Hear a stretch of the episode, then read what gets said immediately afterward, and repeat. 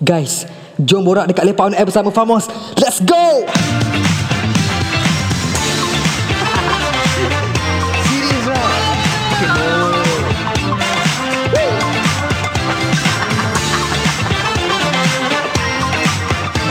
Betul.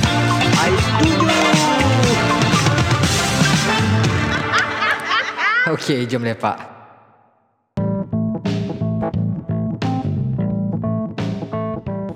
Alright, jom lepak on air bersama Famos. Okey, Assalamualaikum dan terima kasih sebab join podcast saya dan hari ini saya tidak kesorangan, saya ada guest, special guest iaitu Ahmad Rifai. Woo! Oh ya, Assalamualaikum semua. Yes, Waalaikumsalam. Okey, untuk pengetahuan semua, uh, Ahmad ni merupakan kawan baik saya daripada uh, saya sekolah rendah, betul lah Ahmad? Sekolah Yep, rendah betul. sampai sekolah menengah. Lepas tu dia uh, sambung belajar dekat Indonesia dan sekarang ni pulang ke tanah air uh, kerana isu COVID-19. Hmm, Jadi ya, Mat, betul. topik kita hari ni. Uh, bila aku dah cakap pasal COVID-19, uh, topik kita hari ni adalah hujan emas di negara sendiri. Ah, okay. So Oh. maksud dia adalah uh, kita nak tengok uh, macam mana kejayaan negara kita dalam membantras virus COVID-19. Kau rasa puas hati Ahmad? Uish, memang mantap. Ah, memang okay, mantap. kalau macam tu sebab kalau kita tengok sepanjang tempoh kita berperang dengan COVID-19 ni kita tengok pencapaian satu demi satu Malaysia raih uh, dan dia macam buka mata dunia yang kita ni walaupun negara kecil dan bukan hmm. negara kelas pertama tapi kita mampu untuk bantras virus yang kita tak nampak ni. Hmm. Ah, jadi uh, kalau kau perasan dah sepanjang tempoh uh, PKP ni ada macam-macam uh, restriction ataupun halangan yang masyarakat sendiri tak boleh buat. Ah, ya. Mungkin kena jaga orang kata uh, Social distancing ah, social dia. distancing and then hmm. kena ada orang kata SOP yang kita Ya. kena ikut kau tak boleh keluar tak boleh nak pergi kedai kan dan dia berperingkat lah Ah, lama-lama boleh lah kan Hmm. jadi macam kau sendiri Mat uh, untuk yang tak tahu Ahmad merupakan pelajar di mana Mat madrasah Marasah Tafiz, eh, Marasah Pondok Pesantren Al-Fatah Tenboro, Tomboro di Indonesia Jawa Timur. Jawa Timur dan uh, kau sendiri pun uh, sebelum pulang ke tanah air mestilah kau uh, sedia maklum dengan isu COVID-19. Ya, ah, sebab ni kan ini kan isu ni kan dah mula awal daripada bulan 1 tapi Hmm. ada kat China tapi masuk dekat Malaysia waktu tu dalam bulan bulan 3. Bulan 2 3 Bulan dua, macam tiga tu tu, lah. ha. Dan uh, mac- kalau kau uh, boleh ceritakan lah, macam mana orang kata uh, perbandingan ataupun perbezaan antara negara kita dengan uh, Indonesia sendiri dalam memerang COVID-19. Ah, jadi waktu waktu lagi gempa COVID-19 ni, waktu tu saya masih dekat dalam pondok lagi. kan. Jadi kehidupan pondok ni bukan kehidupan macam dekat universiti ataupun dekat sekolah. Jadi pondok ni dia satu tempat yang agak tertutup. Bukan memang memang tertutup. Jadi perkara-perkara yang di luar tu tak sepenuhnya masuk di dalam. Ha, jadi saya dapat tahu tu pun daripada ya orang-orang yang boleh keluar masuk keluar masuk daripada pondok. Ha, macam contoh ustaz saya ataupun kawan-kawan saya yang duduk di kampung ha, yang boleh balik rumah yang ada gadget dekat dekat tangan ada handphone. Ha, jadi saya dapat berita-berita dunia tu daripada uh, daripada diorang, berita luar daripada diorang. Ha, jadi uh, jadi waktu uh, waktu COVID-19 datang ni jadi waktu tu kami rasa macam oh mungkin uh, macam mesh, uh, macam bukan apa rasa macam uh, perkara yang oh ni perkara baru tapi kami tak rasa macam perkara tu membahayakan macam orang luar sebab kami kat dekat, dekat dalam uh, jadi kami Dia tak rasa macam tertutup lah, tak Tertutup. tahu sangat. Tapi Ah. kita tahu cuma kita tak tahu bahaya dia dekat tahap mana. ki- Kita tak merasakan seperti orang luar rasa kan. Hmm. Ah, jadi takut kita orang tu tak ah, mungkin agak takut mungkin lah. Hmm. Tapi takut dia tu tak seperti takutnya orang luar kan. Hmm, faham faham. Ah. Nampak tak orang beriman kalau bercakap pakai saya tau. ah. Dia beriman ni, ni budak tafiz tau. Ah, aku sendiri pun bukan budak. Okey, baik. So macam kalau uh, dari soal perbandingan, macam mana masyarakat dia yang kau nampak dengan masyarakat kita Uh, orang kata handle isu ni. Hmm. uh, ke masyarakat dia macam cepat panas ke ataupun tak ikut SOP ke main langgar ke sebab kalau dekat Malaysia sendiri bila dia kata jangan keluar ah semua tak keluar. Ah, raya dekat rumah. Semua raya kat Semua rumah, raya rumah. Ah, tapi kalau macam sewaktu kau di sana ah, dan apa perbandingan yang paling ketara kau nampak Oh, perbandingan ketara lah bagi saya bagi bagi saya ha. itu dari segi management. Okey. Ah, jadi kalau dekat sana saya saya duduk dekat sana uh, lebih kurang dalam 3 tahun. 3 hmm. tahun jadi dalam satu bulan dalam satu tahun dalam cuma satu bulan je saya dekat Malaysia. Hmm. Jadi selama saya duduk sana tu uh, jadi kan uh, ramai ramai orang jadi saya jumpa ramai macam-macam ragam manusia yang ada kat situ. Hmm.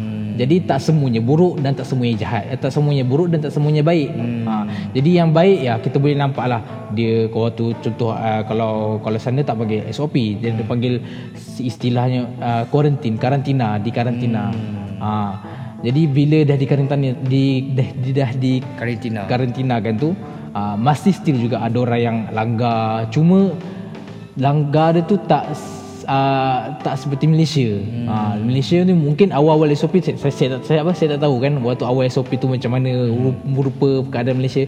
Jadi tapi di sana tu uh, masih ada orang yang melanggar dan Ah tapi masih masih ada juga orang yang ikut. Cuma contoh dia orang langgar tu dia buat apa mat? Dia macam keluar ah, sesuka ah, hati. dia orang keluar suka hati macam sampai sekarang kita boleh tengok kan fighter-fighter frontliner semua tu dah menyerah kan. Betul, ah, betul. Ah, itu sebab apa kau? Sebab daripada orang semua ada yang keras kepala, ada yang mungkin mungkin dia tak keras kepala tapi disebabkan kebutuhan kehidupan dia orang. Ah. Dia orang disebabkan kehidupan dia orang tu mungkin terpaksa duduk luar rumah untuk cari makanan, hmm, untuk faham, cari faham. untuk cari ya kebutuhan hidup. Orang kata ha. faktor ekonomi faktor ekonomi ya. Betul, betul. Sebab orang kita tengok kan mungkin ada sebagai tempat mungkin mungkin dekat tempat saya orang tu akan bergantung dekat satu pekerjaan mungkin kalau orang buka kedai runcit dia akan bergantung kat situ saja hmm. kalau orang buka kedai dia akan bergantung kat situ saja hmm. kalau orang uh, yang paling sedihnya dia orang bergantung dekat dekat kerja, tempat kerja yang memerlukan dia orang kat luar hmm. uh, itu yang agak macam doang nak tak nak terpaksa keluar dan hmm. kena keluar. Faham, faham. Ha. Jadi macam uh, uh, kau sempat tak waktu uh, orang kata lockdown dekat sana? Ah ha, sempat. Dan kalau sempat macam mana uh, cara orang layan kau? Oh. Uh, dan uh, kau kan balik ke Malaysia semula betul tak? Ya betul. Dan ber- berbeza tak layanan ni dan macam mana hospitality dia orang? Oh. Ya waktu saya sempat lockdown, itu lockdown saya tu dibuat oleh pondok saya sendiri saja. Oh. Ha, jadi government tak keluarkan lagi sepenuhnya macam sekarang. Sekarang kita dengar kemungkinan eh bukan mungkin sepenuhnya tapi mungkin di sebagai sebagai tempat saja. Ha, tapi saya sempat di pondok saya tu saya di karantina, saya di lockdown itu berasakan arahan daripada pondok bukan arahan daripada kerajaan, uh, kerajaan lagi. Oh. Ha. So kira lambat juga eh orang macam nak bagi ha, status dorang, lockdown atau PKP ke apa? Ha, ya, betul. Orang agak lambat. Mungkin ya mungkin kita tak tahu kan mungkin ada alasan tertentu yang hmm. kita tak boleh ambil masa campur. Betul, betul. Ha, sebab sebab waktu tu saya saya title saya title saya dekat sana tu masih sebagai seorang pelajar. Hmm. Jadi perkara-perkara sini sepat uh, sebolehnya sebolehnya saya tak perlu ambil sangat tapi disebabkan ini berkaitan dengan dunia berkaitan dengan apa kata kes dunia yang satu dunia merasakan jadi nak tak nak saya saya kena terasa ikut ah, kena ikut juga lagi pun terasa macam juga kita ha. pula macam kau sendiri kau pelajar dekat sana ha. dekat tempat orang pula tu hmm, tu orang pula warga negara lain nak ha. tak nak kena ikut juga kena ikut juga ha. Ha. kalau kita tak ikut nanti akan berdampak buruk dekat nama Malaysia juga sebab hmm. kita kat sana masa kita bawa title Malaysia title orang Malaysia Walaupun orang Malaysia tu macam-macam orang ha, Tapi walaupun disebabkan satu orang ni yang pergi dekat negara lain Dia kan tu, oh orang ni pengen dia macam ni. Oh Malaysia pengen dia macam ni punya ha, Jadi kita kena jaga image kita waktu dekat luar. Faham, faham. Sebab kita pun tengok macam mana dekat social media sendiri yep. uh, hmm. Dia diwar-warkan macam mana kebajikan uh, masyarakat Indonesia tu dijaga. Yep. uh, Dan juga uh, macam yang kita tahu pun orang macam dah uh, frontline ni kebanyakan dah menyerah dah. Ah, menyerah. Uh, dah penat dah siap buat video ah. angkat uh, hmm, kertas ah, apa ah, terserahlah Indonesia. Ah, terserahlah, terserah. Ha, jadi macam hmm. kita dapat tengok macam mana uh, orang kata kehidupan sosial orang yang mungkin um, yalah macam faktor ekonomi lah. Yep. Aku sendiri pun rasa kau bersetuju kan faktor yeah, ekonomi. Faktor ekonomi. Macam kau cakap orang terpaksa uh, bergantung kepada uh. pekerjaan yang luar rumah. Yeah. Itu je orang nak survive dan hmm. kita tahu uh, orang bukannya antara negara yang maju dan hmm, yeah, uh, banyak betul. banyak benda kerajaan dia nak kena fikir kalau hmm. buat PKP lama-lama sangat ke takut. Tak ada duit lah pula. Ha, yeah. uh, tak ada duit nak belanja ke boleh hmm. boleh ada yang mati tak makan ke. Yeah. Jadi macam uh, kalau kau sendiri ya uh, setelah kau pulang eh, pulang ke tanah air uh, ha. kau tengok hospitality kita macam mana oh. sangat cekap ataupun I, itu memang saya dah memang saya tabik tabik spring oh, betul oh. betul kau dengar tabik ah. spring tau ha. memang memang kat sana hmm. waktu waktu sebelum saya balik lagi memang semua dah semua memang solid gila dengan orang Malaysia hmm. ha, sampai kan waktu kan first first tu hmm. Sewaktu kami disuruh balik hmm. Itu sebenarnya sebahagian saja Sebahagian saja yang disuruh balik hmm. Dan yang balik itu pun Yang ada duit saja. Oh. Jadi yang tak oh. yang tak mampu Duduk sebab, sana ah, Duduk sana Bukan tak, tak mampu Sebab memang waktu nak balik tu Dia kasih harga yang mahal. Betul standard Tarif lah, yang tiket, mahal. Ah, Tiket memang akan mahal lah Bila Tiket nak balik mahal. immediately Ah. Memang time tu lah Seribu, dua ribu Ah. Ya hari tu tiket kau macam mana? Ha, seri, seribu ringgit awal tu dia orang kasih dia kasih dia kata siapa yang nak balik boleh. Ha, tapi dengan syarat bayar sendiri dan harga dia seribu ringgit. Ha, seribu ringgit lebih. So kan tu. kau Ha. balik sendiri Ataupun di sponsor ke macam mana? Ah, ah, waktu itu yang pertama. Itu yang itu yang kluster pertama yang yang dapat yang, yang balik macam tu yang dia syarat macam tu kan. Hmm. Ah, tapi disebabkan kluster pertama tu ah, disebabkan banyak yang ada yang di ah, apa? Yang ada orang kata apa?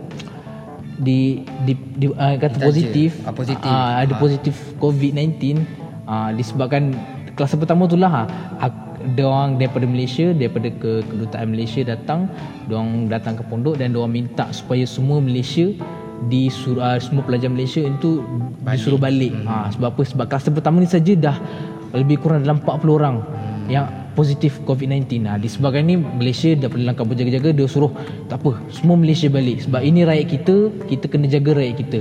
Ha, walaupun dekat mana sekalipun kalau dia rakyat Malaysia kita kena tolong dia itu saya saya saya, saya, saya, saya beruntung lah jadi orang Malaysia. Oh. supaya apa sebab apa? Sebab ada orang yang kita tak kenal hmm. tapi dia ambil kira am- ambil, Ambil kira juga ah, ambil kira kita keselamatan Ah, ambil kira kita kesihatan Ah, kita. Dan dia kau balik pun Hmm. uh, Quarantine pun mewah Kau Hmm, duduk hotel mewah, betul hotel lah. Ah, Kau roja aku Ah. tak tahu Kau hotel sendiri dah Ah, sendiri so. Macam kalau uh, Aku sendirilah Aku rasa Malaysia uh, Dah buat sesuatu Tindak uh, Orang kata Tindakan yang sangat bagus Ya, betul. Ah, Sangat bagus. PKP pun awal Hmm, ah, PKP Tengah-tengah Benda tu dah nak naik Time tu Sebelum tu dah buat PKP Sampai Hmm. sekarang dah Alhamdulillah Kita pun dah kontrol benda ni Ya. uh, dengan orang kata uh, beberapa hari yang orang kata lebih lima hari tanpa kes kematian Ya. alhamdulillah dan time raya pula uh, kita expect raya ni banyaklah kes tapi Ha, tak banyak uh, ha. kebanyakannya daripada warga asing dan Hmm, juga ya. orang-orang parti Ha. kan jadi uh, harapan kau lah uh, harapan kau untuk isu ni dekat Malaysia baik juga dekat Indonesia macam mana Ah, saya harapkanlah waktu ni adalah uh, kesempatan untuk kita untuk dapatkan pahala yang lebih. Hmm, sebab apa? tu. Ha, sebab apa? Sebab waktu ni lah banyak orang susah. Betul. Banyak orang susah. Dan sebagai kita dan saya insyaallah saya yakin orang-orang Malaysia ni kebanyakannya semuanya mampu. Betul. Kebanyakannya mampu. Uh, bukan orang Malaysia sajalah. Bagaimana orang yang mampu saja hmm. boleh tolong orang yang tidak mampu. Betul. Ah, sebab sebab sekarang ni kita tak tahu tau.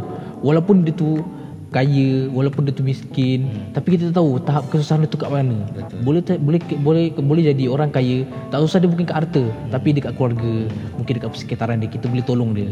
Ah, kita tolong dia macam apa?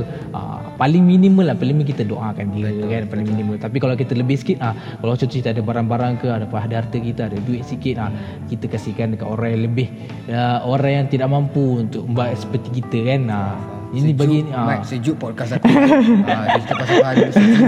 Ya, jadi sepatutnya saya lah bagi orang-orang yang mampu kat luar sana tu kita keluarlah kan sedikit saja harta kita, sedikit saja tak. Oh, tak banyak tapi sedikit je. Sebab apa? Dengan harta yang sedikit inilah kita boleh tolong, kita boleh tolong diri kita sendiri tu waktu ke akhirat nanti. Yang mana akhirat nanti tak ada apa yang boleh tolong kita melainkan dengan diri sendiri, dengan amal kita sendiri. Faham. So kiranya macam itulah harapan kau baik kepada uh, negara kita dan negara luar untuk hmm. uh, orang kata bantu sama sendiri Yup. dalam memperbetulkan ekonomi kita yang tengah gawat sekarang ni Hmm. dan akan gawat ke ini kita tak tahu Ah, sebab kita benda ni uh, berpanjangan dan daripada aku sendiri pula aku mengharapkan sama juga macam kau uh, dalam uh, krisis uh, dunia sekarang ni aku mengharapkan uh, kita jaga kita uh, kita bantu sesama kita uh, support semua orang kata bisnes-bisnes uh, tempatan Dah tak pandang bulu dah, tak perlu Ah, petang tak pandang bulu. lah. Aku Tak nak, payah nak tangan-tangan melancong tulis lah. pun Hmm. Gilang kawi je ah, Kita naikkan balik Naikkan balik ah. Apa yang siapa jual kat tepi jalan Meh aku beli Kita naikkan Hmm, balik ekonomi kita naikkan orang. balik, kita Dan tolong siapa Aku harapkan uh, Isu ni akan berakhir Hmm. InsyaAllah dengan izin Allah Sebab apa-apa yang jadi Semua atas izin Allah sendiri betul. Dan kita berusaha Kita dah Kita bukan tak berusaha betul tak Yup. Kita dah berusaha Kita dah, dah tawakal InsyaAllah ada sinar di ujung jalan Ayo Ah. gitu Okay Mat Itu saja perbincangan kita hari ini. Terima kasih Mat Sebab berkongsi tentang Ah, pengalaman kau dan macam mana keadaan negara sana semua. Dan kepada semua pendengar terima kasih sebab dengar podcast ni. Insyaallah kita jumpa lagi di episod seterusnya di Lepak on Air. Bye. Assalamualaikum. Assalamualaikum.